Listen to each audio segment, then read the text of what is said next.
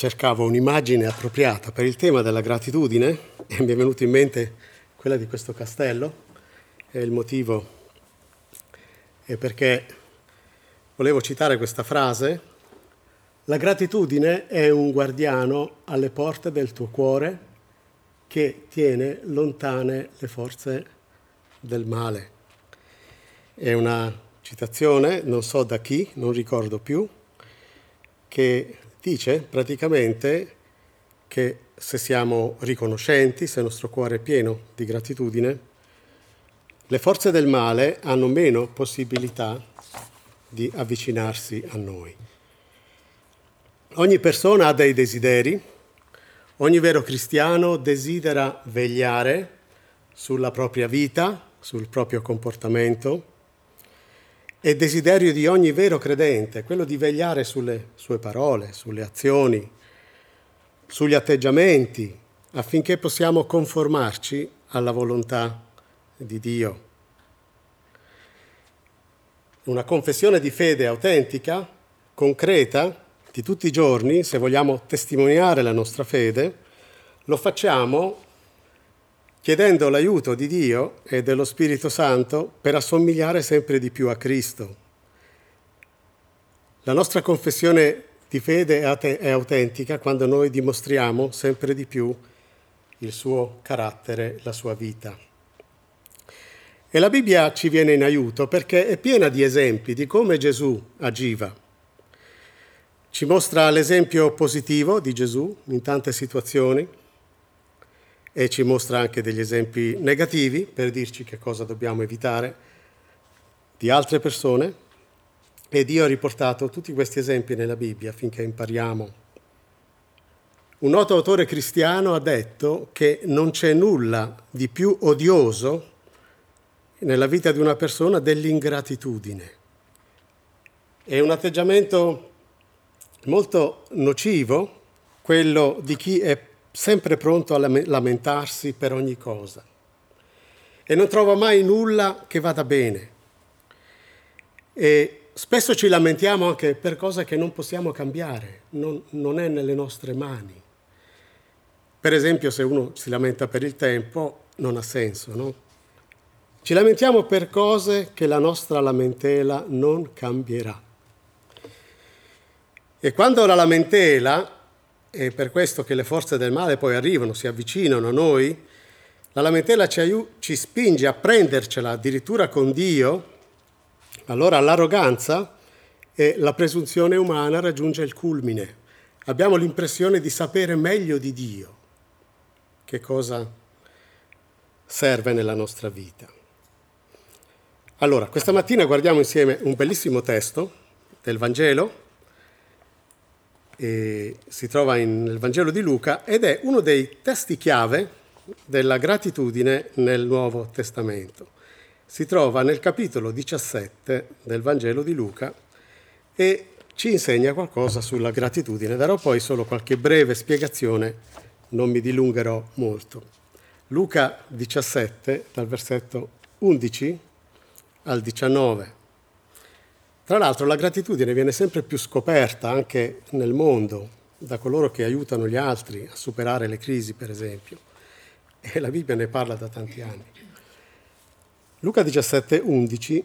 Nel recarsi a Gerusalemme, Gesù passava sui confini della Samaria e della Galilea. E mentre entrava in un villaggio, gli vennero incontro dieci uomini lebrosi i quali si fermarono a distanza e alzarono la voce dicendo, Gesù, Maestro, abbi pietà di noi. Veduteli, Gesù disse loro, andate a mostrarvi ai sacerdoti. E mentre andavano furono purificati. Uno di loro, vedendo che era stato guarito, tornò indietro, glorificando Dio ad alta voce, e si gettò ai piedi di Gesù con la faccia a terra, ringraziandolo. Or questi era un samaritano. Gesù rispondendo disse, i dieci non sono stati tutti purificati? Dove sono gli altri nove? Non si è trovato nessuno che sia tornato per dare gloria a Dio, tranne questo straniero? Egli disse, alzati e va, la tua fede ti ha salvato. Il primo aspetto della gratitudine che impariamo da questo testo è che la gratitudine o uno spirito di ringraziamento sostituisce perfettamente la lamentela.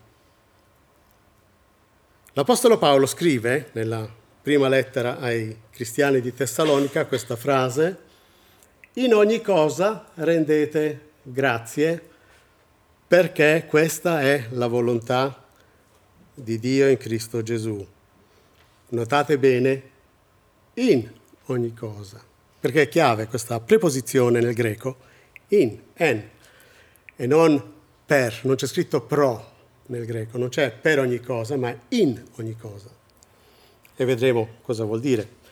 Consideriamo due realtà. Innanzitutto, non giova lamentarsi per qualcosa che non possiamo cambiare, perché non ha senso, anche se ci viene spontaneo e per un po' ci sta anche, perché no? Esprimere anche una lamentela non è sbagliato, è perseverare nella lamentela che non va bene.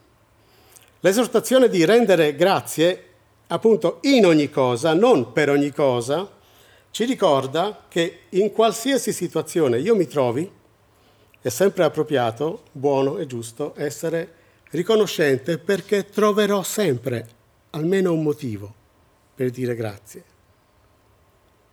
Non so se conoscete questa antica storiella ebraica, è una storia di rabbini che avevo letto anni fa, forse qualcuno la conosce. Un uomo di Budapest un giorno va dal suo rabbino e si lamenta e dice, oh la vita è insopportabile, sono stufo. Noi viviamo in otto in una sola camera, che cosa possiamo fare? E il rabbino risponde, avete una capra, no? Allora portatela con voi nella vostra camera.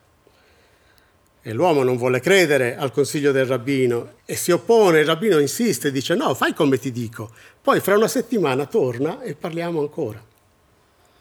Allora, una settimana più tardi l'uomo ritorna ed è ancora più affranto di prima. Non possiamo più sopportare la cosa. La capra è sporca e la capra puzza. Allora il rabbino gli dice, beh, allora torna a casa, fai uscire la capra e poi fra una settimana torna. Una settimana più tardi l'uomo ritorna, tutto raggiante e felice, e dice, ma grazie a Dio la vita è bella. Ora che non abbiamo più la capra, ci godiamo la vita in quella stanza, soltanto noi otto. Un altro aspetto della gratitudine è che non importa quanto sia la negativa la situazione, appunto posso sempre trovare qualcosa per essere riconoscente. A me vengono in mente persone che ho conosciuto anche che vivono con degli handicap fisici, per esempio. Ho conosciuto persone con delle grandi difficoltà che però dicono, nonostante la mia situazione, cioè non negano la situazione, non chiudono gli occhi sulla realtà, ma dicono, nonostante la mia situazione, comunque io ho tanto per cui ringraziare il Signore e ci sorprende. Quindi, chi vuole smettere di lamentarsi può e deve impegnarsi a sviluppare, perché è un impegno, eh, impegnarsi a sviluppare la gratitudine. Ma per sviluppare la gratitudine, noi uomini dobbiamo superare un grande ostacolo perché essere riconoscenti, cioè ringraziare, essere grati non è qualcosa che ci viene spontaneo, cioè non ci viene naturale questo atteggiamento, dobbiamo impararlo anche con l'aiuto di Dio. Non so, forse hai già sentito di sicuro anche tu questa frase, vai dove ti porta il cuore, e eh, va bene. Se io dovessi seguire sempre il mio cuore, la mia natura umana, che come la Bibbia ci dice è corrotta, se io mi lascio andare, mi accorgo che tendo più spontaneamente al male che al bene. E quindi la testimonianza di quanto sia vera questa dinamica, cioè se noi persone ci lasciamo andare e non siamo coscienti nel cercare il bene e la gratitudine, ci viene più spontaneo fare il male che il bene. Questo dice la Bibbia. E la verità di questa realtà la troviamo per esempio nelle preghiere degli antichi. Conoscete tutti Aaron, questo sommo sacerdote, e lui quando chiedeva perdono a Dio per i peccati del popolo diceva questa frase, si trova in Esodo 32, 22, Esodo 32, 22, Aronne prega, l'ira del mio Signore non si infiammi, tu conosci questo popolo e sai che è incline al male, cioè la tendenza al male è più facile della tendenza al bene. Non è una scusa, è una realtà. E quindi chi si lascia andare segue soltanto il suo cuore, fa tutto ciò che gli viene spontaneo per natura, rischia di commettere delle grandi atrocità e ogni tanto le sentiamo nelle notizie. A meno che Dio non metta dei limiti a questa persona. Il cuore è ingannevole, più di ogni altra cosa, è insanabilmente maligno, chi potrà conoscerlo? Geremia 17, 9. Se noi seguiamo quello che ci viene naturale, usciamo di senno tante volte. E per questo anche essere riconoscenti non ci viene spontaneo. Ci viene più spontaneo che cosa? Essere scontenti. E perciò dare spazio alla gratitudine nella nostra vita è importante. Bisogna che noi fermiamo quei pensieri che ci fanno sentire degni di lamentarci e che ci autorizzano a dare sfogo alla lamentela. Ci lamentiamo spesso quando pensiamo che Dio deve per forza darci qualcosa, ma noi non la riceviamo. E quindi esprimiamo delle pretese, delle esigenze, abbiamo delle aspettative, a volte magari senza dirlo, e questo ci rende scontenti quando non si adempiono. Ora, cosa è successo ai lebrosi di cui abbiamo letto? Eh, torniamo al nostro testo biblico, in Luca 17, il testo dice che uno di loro, vedendo che era purificato, tornò indietro, glorificando Dio ad alta voce e si gettò ai piedi di Gesù con la faccia a terra, ringraziandolo. Osserviamo bene questa situazione un po' più da vicino. Allora abbiamo dieci uomini, tutti guariti, solamente uno di loro torna indietro per ringraziare Dio e gli altri nove no. E ci chiediamo, ma perché? Probabilmente per gli altri nove era tutto normale, era tutto scontato. Non c'era nessun bisogno di ringraziare Gesù. Forse erano anche convinti di avere meritato la guarigione. E beh, Dio doveva farlo, no? Dio guarisce, allora Dio deve fare certe cose e basta, cioè si diventa davanti a Dio persone che pretendono. È un atteggiamento arrogante questo. E chi pensa così non ha ancora capito qual è il posto di Dio e chi siamo noi. Allora, i nove del racconto del Vangelo sono convinti di aver ricevuto ciò che era dovuto, scontato, meritato, e quindi non davano neanche troppo peso all'incontro di Gesù. Hanno incontrato Gesù, sì, ma forse si erano già anche dimenticato di lui, che faccia aveva. E non c'era bisogno di ringraziare. Ora proviamo a immaginare se la storia fosse stata diversamente. Proviamo a immaginare questi nove lebrosi che vanno dal sacerdote per farsi vedere si accorgono di essere ancora malati, di avere ancora la lebbra. Cosa pensate che avessero fatto? Sarebbero subito corsi da Gesù a dire, Signore, ma tu, a lamentarsi. Forse quei nove avrebbero insultato Gesù perché non aveva fatto quello che loro pretendevano. Allora, qual è la chiave per affrontare l'atteggiamento della lamentela? Più io nutro delle aspettative su quello che merito, che mi è dovuto, che do per scontato, e più basso sarà il mio grado di riconoscenza e più grande la mia lamentela. Meno do per scontato e meno aspettative ho sui miei meriti, più sarò altamente riconoscente e più bassa sarà la mia lamentela. Vedete che bello questo gioco. Quindi è un male diffuso, molti hanno aspettative alte su ciò che Dio deve dare loro, danno molto per scontato, eppure Dio è buono, questo possiamo crederlo. Ma se diamo per scontato, la nostra vita di preghiera diventa una lista di pretese, di obblighi che Dio ha nei nostri confronti. E dimentichiamo chi è il Signore, mai perdere di vista chi è Gesù.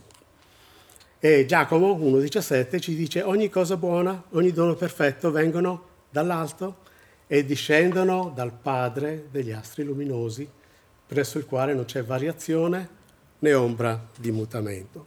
Ecco chi è la fonte del nostro bene, è Dio. E siccome Egli è buono e ci fa del bene, allora ringraziamo.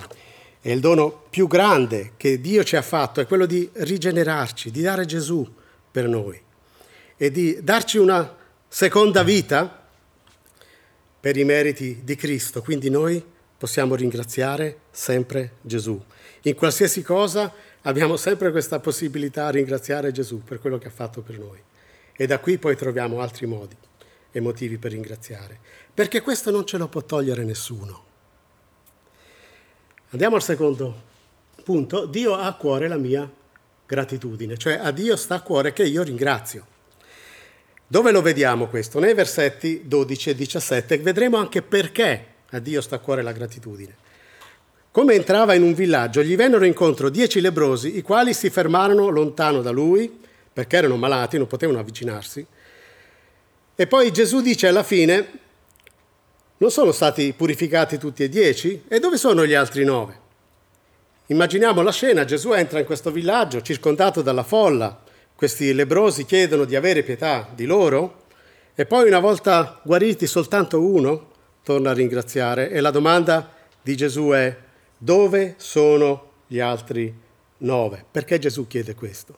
Perché a Gesù sta a cuore che anche gli altri nove ringraziano. Ma perché a Gesù sta a cuore che anche gli altri nove ringraziano? È semplice, a Gesù sta a cuore che essi tornano da Lui per ringraziarlo di modo che la loro guarigione diventi completa, olistica, totale, intera, piena. Guarigione del corpo e guarigione dell'anima e dello spirito. È questo che Gesù vuole. Ed è per quello che dice dove sono gli altri nove. Quindi così come Gesù voleva osservare in quei nove uno spirito di gratitudine affinché giungessero a una vera guarigione, non soltanto esteriore, alla stessa maniera gli sta a cuore che tu e io siamo grati, ma per il nostro beneficio spirituale, perché solo così riconosciamo la fonte della nostra vita, Gesù. In questo modo dimostriamo di aver capito almeno un pochettino chi è Gesù e chi siamo noi. E perciò non ci deve sorprendere se Gesù vuole cambiare questa parte della nostra vita e renderci più grati e riconoscenti. Dio ci guida in un modo da aiutarci a vedere con più chiarezza quanto la gratitudine ci renda felici e quanto la lamentela spesso è veramente nociva. E arriviamo alla fine. L'ultimo punto per questa mattina, la gratitudine è un balsamo per la vita. E questo è veramente geniale. La risposta di Gesù non ci mostra soltanto quanto gli stia a cuore la mia, la tua gratitudine, ma che questa porta dei frutti, dei risultati. Per questo Gesù afferma, i dieci non sono stati tutti purificati? Dove sono gli altri nove? Non si è trovato nessuno che sia tornato per dare gloria a Dio tranne questo straniero? E gli disse, alzati e va, la tua fede ti ha salvato. Notate le ultime parole, la tua fede ti ha salvato. C'è stata guarigione nella sua vita, sì, c'è stata guarigione per tutti, ma per lui c'è qualcosa di più che la guarigione. C'è qualcosa ancora di più importante della guarigione del corpo che un giorno morirà. Comunque dovremo morire. C'è qualcosa che Gesù mette in evidenza nella persona di questo uomo, cioè egli è stato guarito interamente, la sua anima è stata guarita. Questo lo vediamo dal testo greco, perché Gesù utilizza parole molto specifiche, dieci persone guarite, una soltanto salvata, e si può tradurre letteralmente anche così, una sola persona era stata veramente aiutata, oppure uno soltanto stava veramente bene. Quindi l'idea sembra essere, si può essere guariti, ma in fondo non stare veramente bene. E Gesù dimostra a quell'uno che è tornato per ringraziare che in lui è cambiato davvero qualcosa. È cambiato il suo atteggiamento. è cambiato il suo modo di guardare la vita, il suo modo di porsi davanti a Dio, il suo modo di stare davanti a Gesù Cristo. E il testo non dice niente degli altri nove, ma proviamo a osservare, a immaginare, se potessimo vedere nello stesso momento in cui Gesù dice a questo, finalmente uno che sta davvero bene, è salvato per mezzo della fede. Immaginiamo gli altri nove che cosa stanno facendo. Probabilmente se potessimo vederli, li troveremmo già lì che hanno trovato ancora un motivo o due motivi per lamentarsi di un'altra cosa. Perché? Perché il loro cuore non era cambiato. E qui sta il problema, sia per loro che per noi. Come stiamo nel nostro cuore? Come stai tu nel tuo cuore? Possiamo apparire belli, possiamo apparire sani, possiamo apparire persone di successo, benestanti, in forma, ed essere spiritualmente nella miseria senza accorgersi. E quindi concludiamo come questo testo, concludiamo con una domanda e chiediamoci come possiamo maturare uno spirito di riconoscenza. Abbiamo visto stamattina, non ci viene naturale, secondo quello che la Bibbia diagnostica dentro di noi, non ci viene naturale, ma anche secondo la nostra esperienza. Allora dobbiamo sviluppare una, uno spirito di riconoscenza. Come possiamo farlo? Ebbene, questa mattina vi do le parole di un consulente molto speciale, veramente uno dei migliori a, a consigliarci su questo nel mondo di oggi, che è Davide il salmista. Il salmista è un consulente su queste cose. Lui dice nel Salmo 7, 17, io loderò il Signore per la sua giustizia, salmeggerò al nome del Signore l'Altissimo. Questa è la terapia di Davide. Che cosa ci sta dicendo? Ci sta dicendo con questo esempio Decidiamo di essere grati a priori, non sulla base di aspettative. Io loderò il Signore, è una decisione che lui prende, lo loderò. E il motivo non è in se stesso, è nella giustizia di Dio. Cioè lui trova motivo per lodare il Signore non dentro di sé, ma nel Signore. E questo lo possiamo trovare anche noi. Innanzitutto Davide compie la scelta consapevole e decisa di essere riconoscente. È una scelta determinata, non spontanea, che il salmista compie, non in un momento di euforia, ma come scelta cosciente. Quindi decidiamo di essere riconoscenti per ciò che Dio ha fatto per noi e anche di noi nella nostra vita e vivremo più leggeri, più liberi, meno schiavi di aspettative. Io ricordo di aver incontrato un uomo che stava per entrare in, casa, in una casa per anziani e lui vede l'infermiera e dice, prima di entrare, di prendere la sua stanza, la mia stanza è bellissima. E l'infermiera dice, ma non l'hai ancora vista? E lui risponde, certo, però ho deciso che mi piacerà. E Davide dice, ho scoperto e ho capito che Dio mi manifesta la sua giustizia, Dio è giusto con me e quindi per questo posso lodarlo. E noi possiamo aggiungere, Dio è giusto in tutto quello che fa. Quindi tutto ciò che Dio fa nella mia vita non è scontato, non è automatico, non è un dovere per Dio. E per questo voglio lodarlo, ringraziare il Signore perché è giusto. E in questo modo possiamo diminuire l'importanza che diamo a noi stessi. Un ultimo punto. Ringraziamo per questioni concrete che ci concernono. Non vi faccio la lista perché la nostra vita è diversa, siamo diversi gli uni dall'altro, ognuno di noi ha dei motivi per ringraziare, magari l'altro ne ha altri. Quindi è un principio generale che vale per tutti. Ringraziamo per cose concrete che ci concernono. Questo ci aiuta a maturare uno stile di vita di gratitudine perché diventiamo specifici, reali e guardiamo meglio, con altri occhi, alla nostra vita. Forse dobbiamo anche prendere carta e penna e scrivere dei motivi concreti per cui vogliamo essere riconoscenti, leggerli davanti a Dio, fare una camminata di ringraziamento, una passeggiata all'aperto, all'aria buona, per ringraziare il Signore. Fa bene al cuore. Davide nei Salmi ringrazia Dio per tanti motivi. Ringrazia Dio per la sua giustizia, Salmo 7. Nel Salmo 103 ringrazia Dio per quello che ha fatto per lui in un altro salmo ringrazia per ciò che Dio ha fatto in favore del suo popolo, in un altro ringrazia per le sue liberazioni, per il suo perdono, per la sua misericordia, ringrazia per le persone che lui conosce. è quando è il momento in cui abbiamo più bisogno di ringraziare in modo specifico. Il momento più bisognoso, nel quale abbiamo più bisogno di ringraziare, quando ne sentiamo sempre meno il bisogno, quando abbiamo l'impressione che è tutto sforzo meritato, cioè tutto quello che abbiamo è frutto dei nostri sforzi, quindi è dovuto, allora in quel momento abbiamo bisogno di ringraziare, altrimenti diventiamo orgogliosi. Abbiamo bisogno di ringraziare quando siamo arrabbiati o di cattivo umore, quando siamo stressati.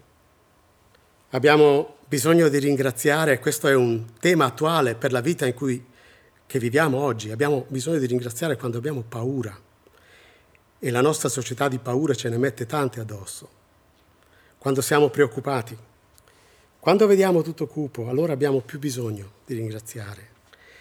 Se tu pensi, adesso non mi sento di ringraziare, perciò non ringrazio, non ringrazierai mai. Torni di nuovo alla dinamica di prima, cioè fa quello che il cuore ti dice. Ma il tuo cuore non ti dirà mai spontaneamente, a meno che non so, tu non veda veramente tutti i motivi che hai per ringraziare, non ti dirà spontaneamente questo. Solo se tu lo alleni, appunto, lo eserciti alla gratitudine. Abbiamo bisogno di ringraziare quando la nostra mente vuole discutere con Dio. È il momento di ringraziare per non sprofondare in una voragine, per non perdere il fondamento sotto i nostri piedi. E se noi ringraziamo, mettiamo a tacere lo spirito che desidera spingere la nostra mente, il nostro morale verso il basso e minacciare la speranza che abbiamo nel Signore. E poi quando ringraziamo è bello perché Cosa ha fatto il lebroso quando ha ringraziato Gesù? Era lì vicino a lui. La gratitudine ci porta alla presenza di Dio. Così come il lebroso era davanti a Gesù. Noi quando ringraziamo avremo Dio davanti. E questa vicinanza sarà conforto per noi. Questa vicinanza sarà per noi calma, fiducia e ci renderà sereni. E quindi chiediamo a Dio la grazia di sviluppare uno stile di vita di ringraziamento affinché comprendiamo che siamo solo delle creature, che dipendono da Lui in tutto e per tutto, e Lui è il nostro creatore, e Lui ci colma di beni che noi non meritiamo. Il primo di tutto è la grazia, il perdono, la vita eterna.